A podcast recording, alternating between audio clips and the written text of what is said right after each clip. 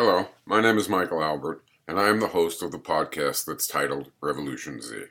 This is our 160th episode, and the title this time is Marxism Today and Tomorrow. To try to elicit some discussion, I'm going to try to be quite forceful, so here we go. Crises proliferate and intensify. We react. Out comes Marx, Lenin, Trotsky, and whoever else. We read and we quote, quote, quote icons. We shove our own words down the hopper of history so we can echo dead men's words. Elderly left scholars just keep muttering, Marx said it, Marx knew it, see volume, whatever. A new take, a new concept, a new idea is broached. Is it compatible with what the dead men said? If not, dump it. Marxologists, which is to be sure only some Marxists, also seem to not care that normal people avoid regurgitated, unexplained jargon that lacks clarity and timeliness. The listener's anticipation of obscure, impersonal irrelevance cripples communication.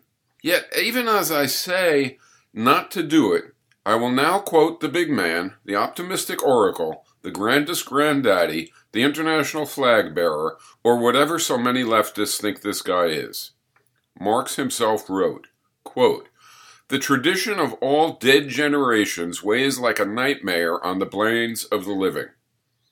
The non Marxologist might be forgiven for thinking that Marx is referring to reactionaries wishing to revisit the past. But Marx continues, quote again, and just as they seem to be occupied with revolutionizing themselves and things, creating something that did not exist before, and note here, this reveals that he is talking about revolutionaries. Precisely in such epochs of revolutionary crisis, they anxiously conjure up the spirits of the past to their service, borrowing from them names, battle slogans, and costumes in order to present this new scene in world history in time honored disguise and borrowed language. Some will say I and Marx in the above quote exaggerate the problem.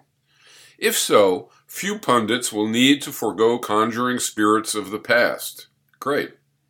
However, I think the problem is again surfacing and is even increasing, exactly in accord with Marx's own prescient prediction.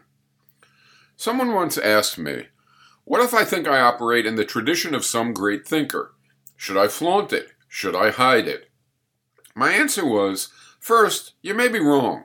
You may be updating that tradition so much that you have transcended it, not just refined it.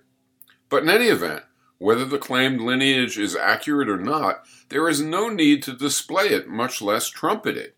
Make clear what you believe. Show why you believe it. Do it in your own words of today. Do not quote another's words like scripture. That does not provide argument or evidence.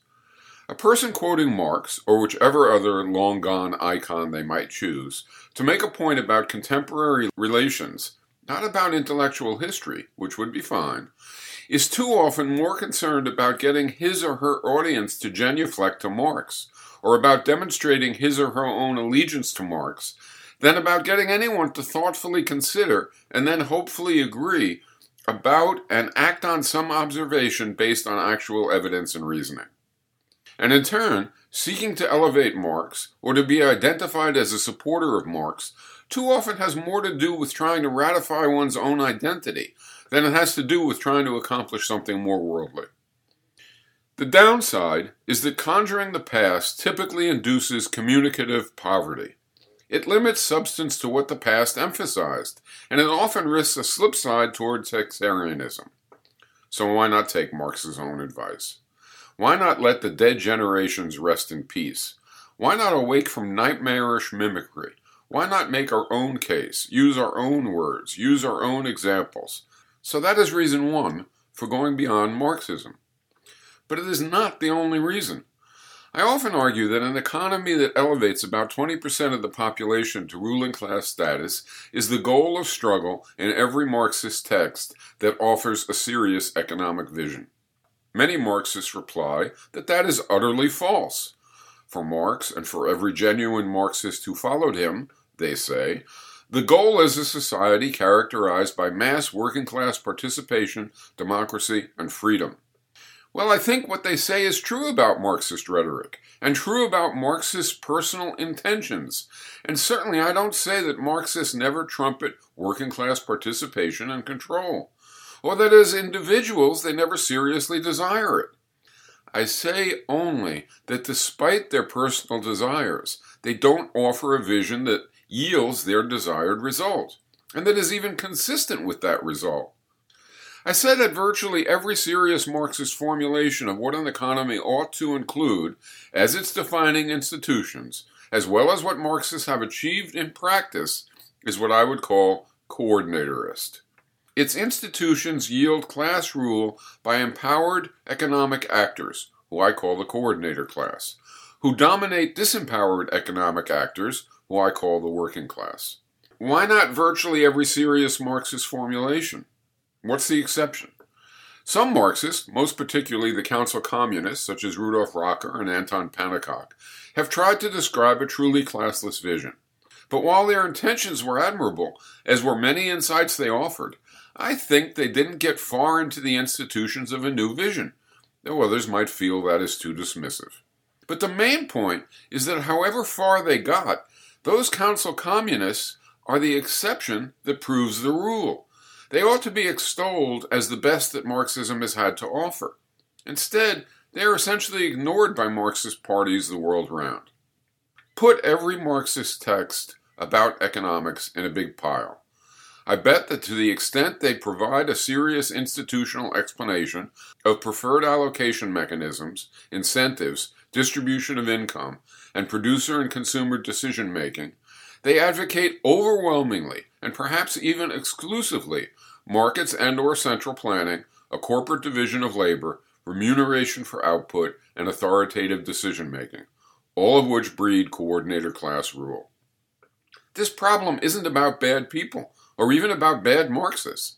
Yes, of course, Stalin was a bad guy, to put it mildly, but the real and lasting problem was the institutions that selected and elevated a thug like Stalin, and, one step back, the concepts that elevated those institutions.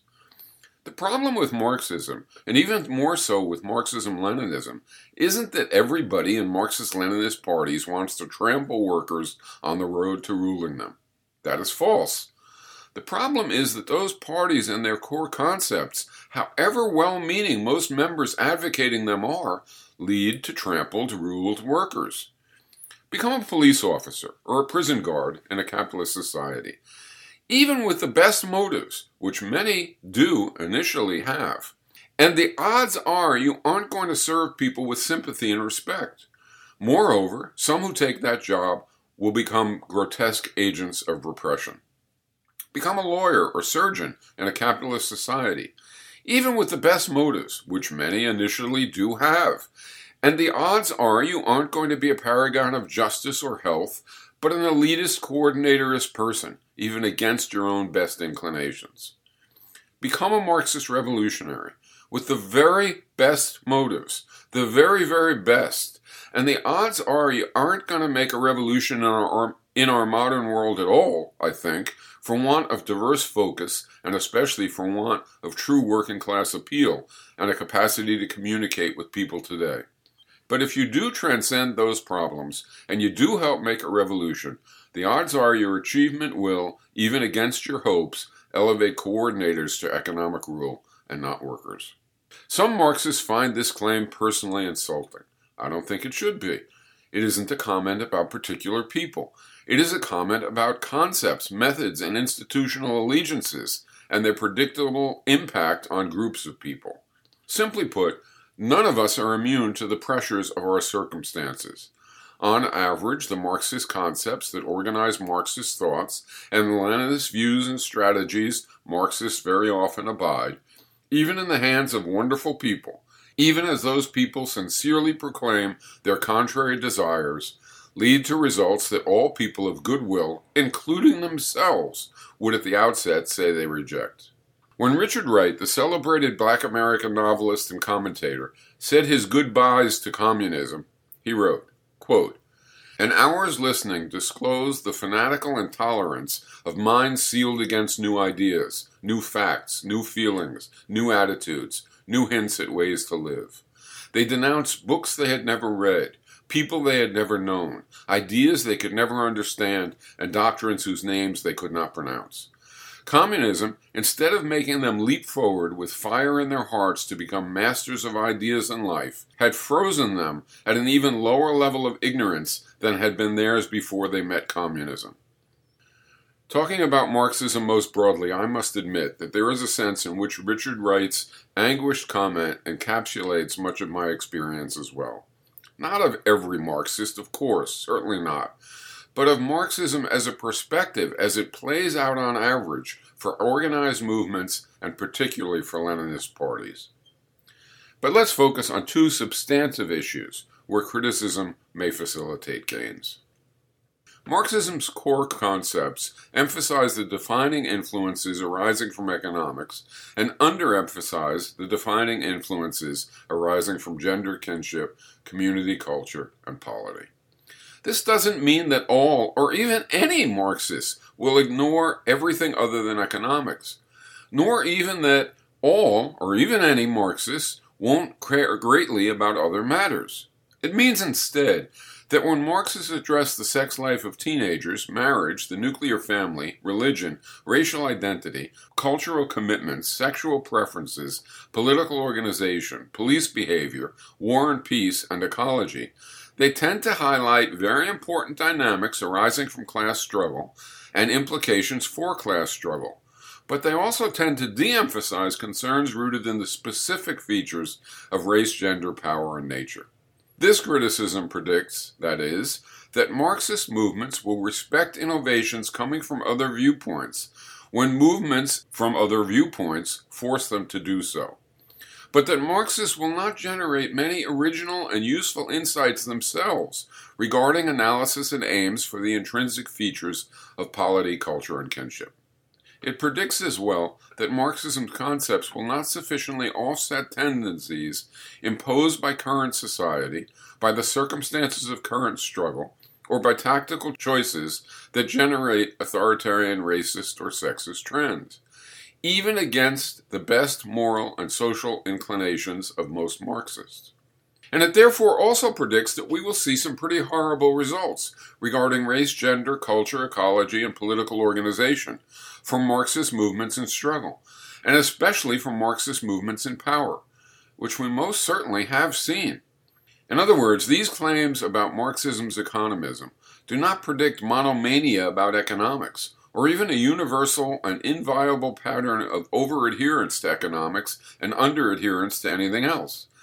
But instead, they predict a harmful pattern of imbalance that arises and persists on average in the way attention is given to extra economic phenomena. The solution to the above observation would be for Marxists to agree that feminism and anarchism and anti racism have their own insights, and that just as advocates of each of those perspectives need to take account of class focused understanding, so people seeking classlessness need to take account of these other sources of insight and areas of needed change. And the good news is that many Marxists, in fact, I would bet the vast majority of Marxists, would agree with that. The lingering problem is that the intellectual framework, in times of crisis, still tends to hinder that accomplishment. Okay, a second area of concern is that Marx's concepts fail to highlight a coordinator class between labor and capital. Marx's prioritization of ownership relations misses the roots of this class relation in the division of labor. This has many implications. For example, Marxism inadequately understands a post capitalist mode of production it positively calls socialist or critically calls state capitalist.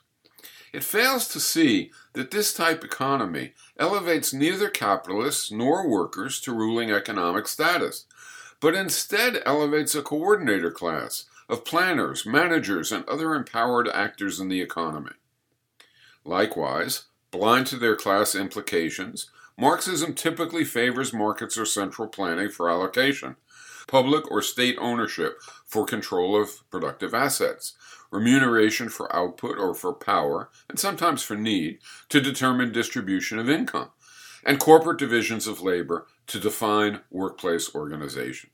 Regardless of the contrary hopes of most Marxists, These conceptual commitments and the absence of shared contrary commitments propel coordinator outcomes. Notice this doesn't say that most, or arguably even any individual Marxist, are self consciously trying to advance the interests of managers and other empowered actors over and above workers.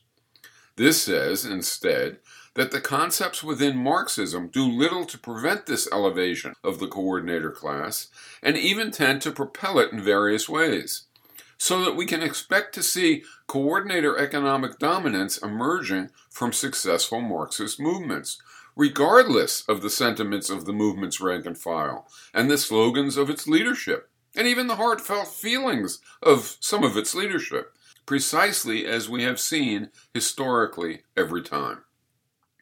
Marxism's focus on property relations and its non attention to other possible economic causes of class division obscures the importance of the distribution of empowering tasks among economic actors. This conceptual absence removes from view a phenomenon of profound importance the rule exerted by a coordinator class, or about 20% of the population, over the remaining 80%, the working class.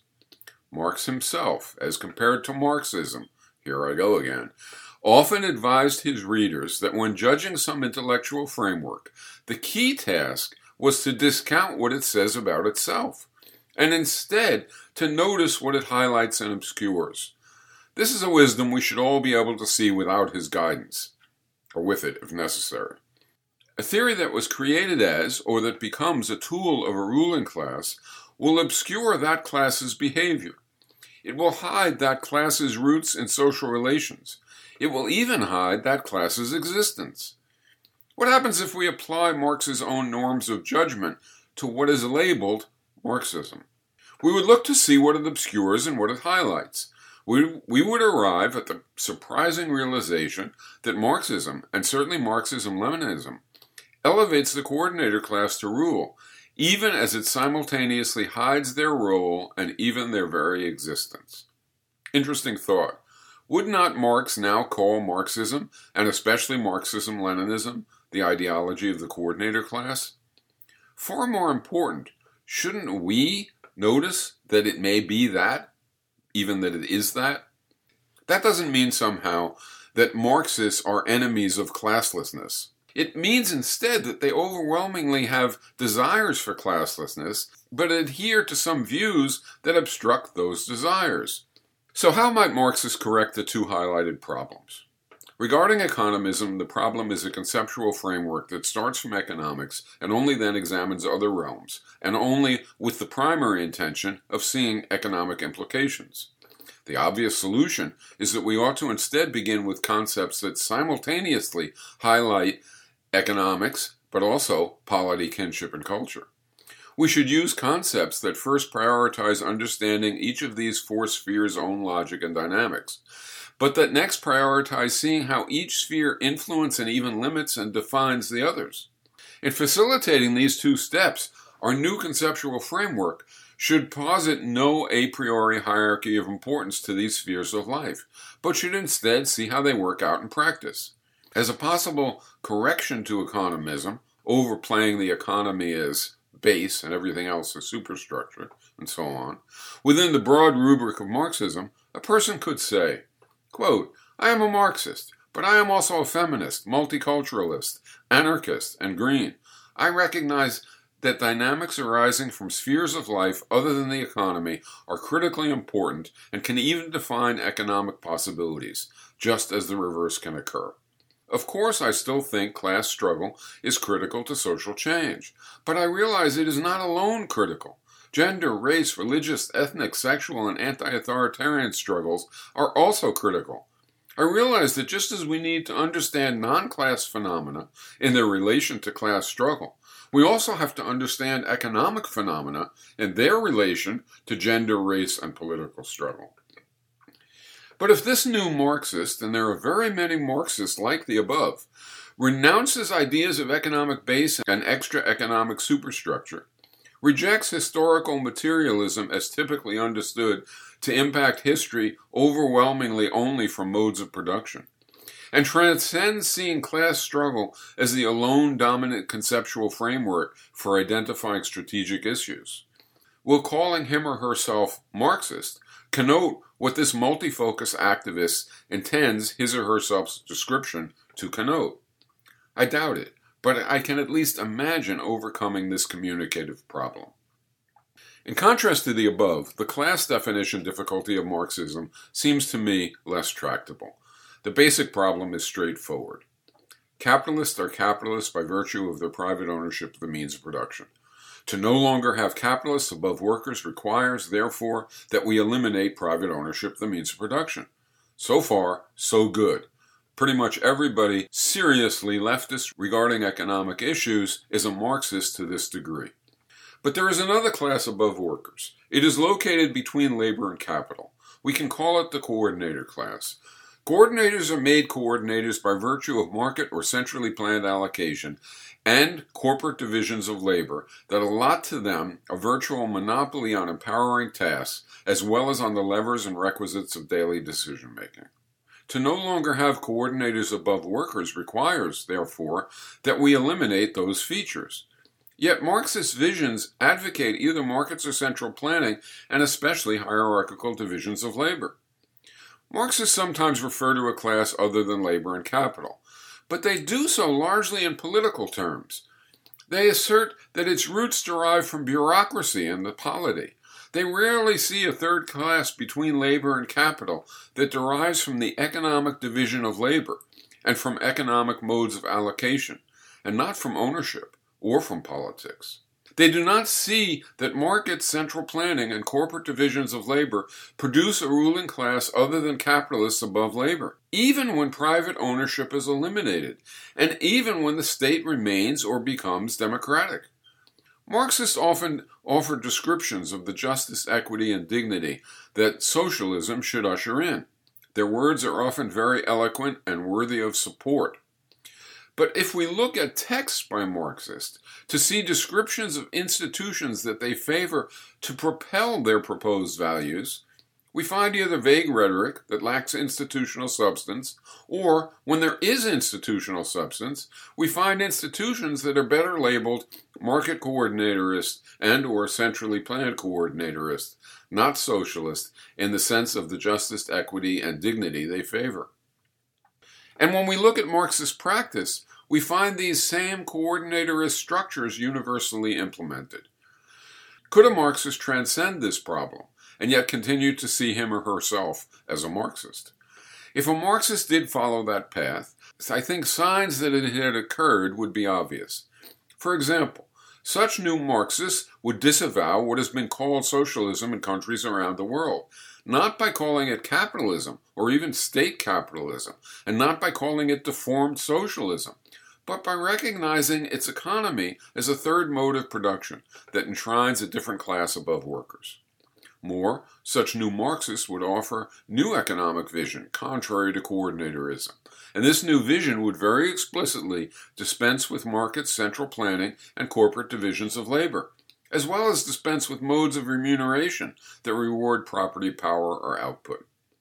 Additionally, to transcend rhetoric and to provide aims that can orient strategy, such new Marxists would not present a full blueprint for the future, of course, but they would propose major defining institutions to seek in place of the rejected current options.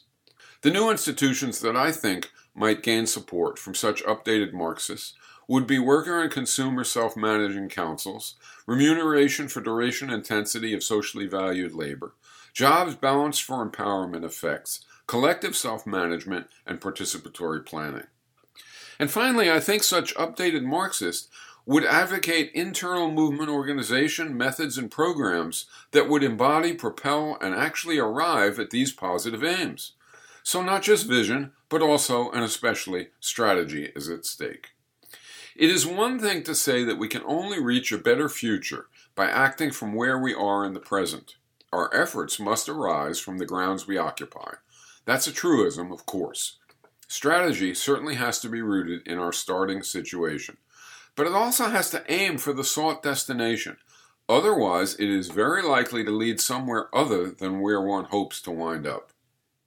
If strategies for social change embody organizational choices and methods that elevate the coordinator class to authority, such as employing centrist parties and advocating market, central planning, and corporate divisions of labor, they will not eliminate coordinator class rule, but will instead entrench it. Marxism's flaws lead to this result regardless of the sincere desire of Marxists to end up someplace much nicer than coordinatorism. For Marxists to talk about workers liberating themselves is wonderful. However, proposing methods which will subordinate workers to a domineering coordinator class once the new economy is attained undoes the rhetorical virtues.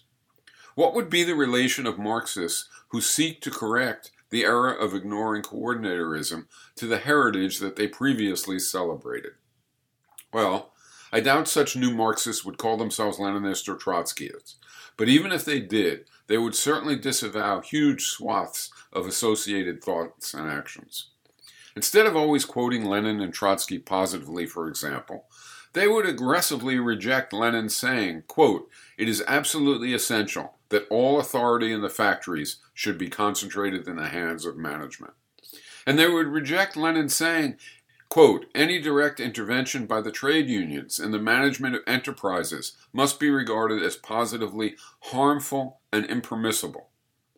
And Lenin saying, quote, large scale machine industry which is the central productive source and foundation of socialism, calls for absolute and strict unity of will. How can strict unity of will be ensured? By thousands subordinating their will to the will of one. And Lenin saying, a producers' congress? What precisely does that mean? It is difficult to find words to describe this folly. I keep asking myself, can they be joking? Can one really take these people seriously? While production is always necessary, Democracy is not. Democracy of production engenders a series of radically false ideas. And they would reject Trotsky saying about left communists, quote, they turn democratic principles into a fetish. They put the right of the workers to elect their own representatives above the party, thus challenging the party's right to affirm its own dictatorship, even when this dictatorship comes into conflict with the evanescent mood of the workers' democracy and Trotsky saying, We must bear in mind the historical mission of our party. The party is forced to maintain its dictatorship without stopping for these vacillations, nor even the momentary falterings of the working class. This realization is the mortar which cements our unity. The dictatorship of the proletariat does not always have to conform to formal principles of democracy. And they would reject Trotsky saying, It is a general rule that man will try to get out of work. Man is a lazy animal. And they will reject him, saying with pride, I consider that if the Civil War had not plundered our economic organs of all that was strongest, most independent, most endowed with initiative, we would undoubtedly have entered the path of one man management much sooner and much less painfully. More positively, if the topic came up, such new Marxists would indicate how they would have done things differently than the Bolsheviks and than every Marxist party since the Bolsheviks. For example, regarding the Bolsheviks, they might point out that unlike the Bolsheviks, they would have seen local agents as the best locus of planning rather than preferring the state. Instead of a hierarchical army, these new Marxists might indicate that they would have favored using a militia based on the mass organizations, like the Revolutionary Army of the Ukraine which the Bolsheviks crushed. These new Marxists would note that instead of invading Kronstadt in 1921 and crushing the Soviet there, they would have agreed to the Kronstadters' demands for a new election to the Soviets, even if this meant that the Bolsheviks would have to go into opposition. But honestly, all the above is, well, the fare of dead generations. There is no need to dwell on all that. More important, new Marxists Getting beyond coordinators' blind spots would note that hierarchical structures in economic and or political or social institutions risk ushering in coordinator rule, as well as creating an environment uncongenial in the modern era to widespread worker involvement. If they wanted to argue that in some difficult contexts such structures had to be employed, they would urge seeing them as a temporarily imposed expedient. And they would make that clear And in all other respects, they would try to pave the way for non hierarchical social relations, now and in the future. And finally, being attuned to the broader comprehension of class definition and working class liberation, these new anti coordinatorist Marxists would recognize that Marxism is a very incomplete framework that tends to lead people who adopt it to unworthy positions, even against their personal inclinations. In short, they would be moving beyond, well beyond, what is typically understood by the label Marxism.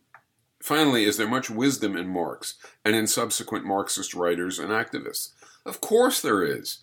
But people rightly rejecting capitalist property relations and also rejecting coordinatorist division of labor, and also rejecting patriarchy, racism, and authoritarianism, each in its own right, and each intersecting with the rest, would also want to avoid fulfilling Marx's commentary on all too many revolutionaries that, quote, the tradition of all dead generations weighs like a nightmare on the brains of the living. And just as they seem to be occupied with revolutionizing themselves and things, creating something that did not exist before, precisely in such epochs of revolutionary crisis, they anxiously conjure up the spirits of the past to their service, borrowing from them names, battle slogans, and costumes in order to present this new scene in world history in time honored disguise and borrowed language. Instead of that, how about if we use our own language, accessible language, go by our own names, not names called from dead generations, as if that, ge- that conveys wisdom or even a worthy message. And that said, this is Michael Albert, signing off until next time for Revolution Z.